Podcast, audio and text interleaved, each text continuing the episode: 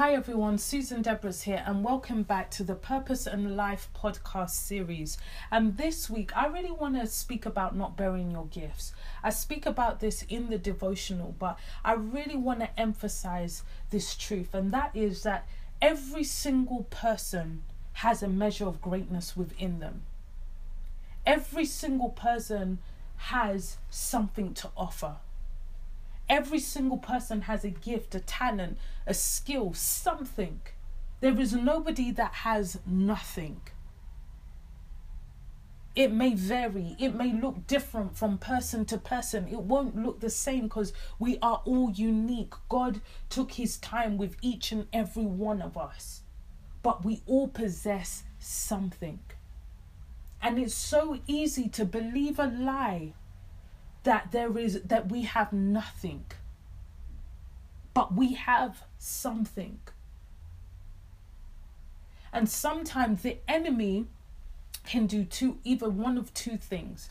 The enemy can allow stuff like insecurity fear self-doubt and all of those other things to stop us from manifesting that that what we have within us to stop us from allowing our potential to be maximized, or the enemy sometimes uses our past. How life has dealt with us, the hard things that we have been through, he can use those things as a way to dictate to us what we can and cannot do, to dictate to us our worth and our value. And one thing that I've learned because I've faced some hard times in my life. I've say I, I have faced rejection. I have had feelings of not belonging. All of that. I've I've faced some hard things. But one thing one thing that I've had to do is to reinstate the truth in my life and get into the habit of seeing myself the way that God sees me. I can't no longer see myself the way that life has dealt with me. But I have to now position myself in a place and, and allow myself to, to really accept the truth of how God sees me. I've had to measure my value not on the things that I've been through, but based on the things but not based on the things that I've been through, sorry, but based on the truth and what Christ went through for me. That's how I've had to measure my my value, my worth. I've had to really understand the truths that I share with you guys are truths that I've had to re- and I re- I still receive them. There is no day that these truths that I'm sharing with you, there's no day that it becomes old. It's new every day because with every day there is a new battle. There's always something that is coming to challenge what God has said about me. You know, it's inevitable. We're going to come up against hard times and struggles and temptations and rejections. Those are inevitable. It's part of life. But if we can make the truth, if we can make the truth our anchor, then it changes it changes everything for us if we can make the truth, the thing that we turn to, the thing that we use to reinstate us and to build us, nothing is able to shake us. And that's one thing that I want to, I, I would like to really, um, I would like to really leave with you. That's one thing that I, I want you to really focus on from this day forth. The truth because it is the truth that sets us free. It is the truth that gives us the freedom to be who we have been called to be. It is the truth that pulls us away from darkness. It is the truth that eliminates all lies. It is the truth because it's the lies that begin to bury what God has placed within us because God wants to unearth it, and the way that we unearth it is through uh, uh, developing and maintaining a relationship with God, like I've said.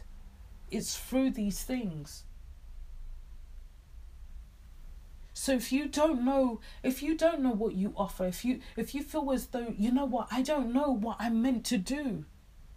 Start with God. Start with him. Really start with him because you have something. And if you do know what you have, you may look at what you have and think, you know what? I don't know whether it's enough, but you don't know what that thing can become. And I share this in the um in the devotional. You don't know what that gift or that small thing, that thing that you see as small, you don't know what it can become in the future.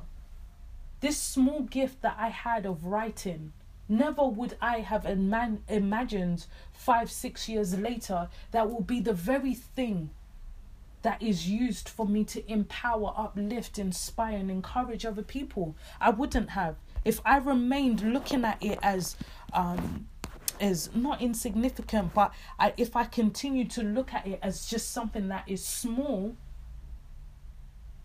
then there would be no living waters. There would be no purpose in life. There would these things there wouldn't be no blog. There wouldn't be any of those things. It is it is about giving yourself the opportunity to become.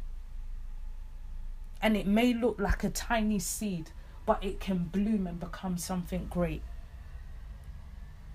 If you don't know then align your passions with your skills for me like i said my passion is to empower to motivate and inspire people it crushes me to know that there are people that have no hope or feel uninspired.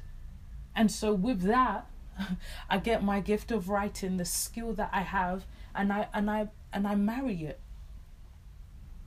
And it has been something that has allowed me to feel most fulfilled and most um satisfied day day by day every time I do it. You know, it's it's those key things that you can use to to discover your purpose to unearth the things that God has placed in you. And so I hope that this has blessed you. I hope it's inspired you. I hope that it has challenged you. And I really encourage you, if you haven't already, get the devotional because I, I'm sure that it will help you and it will bless your life.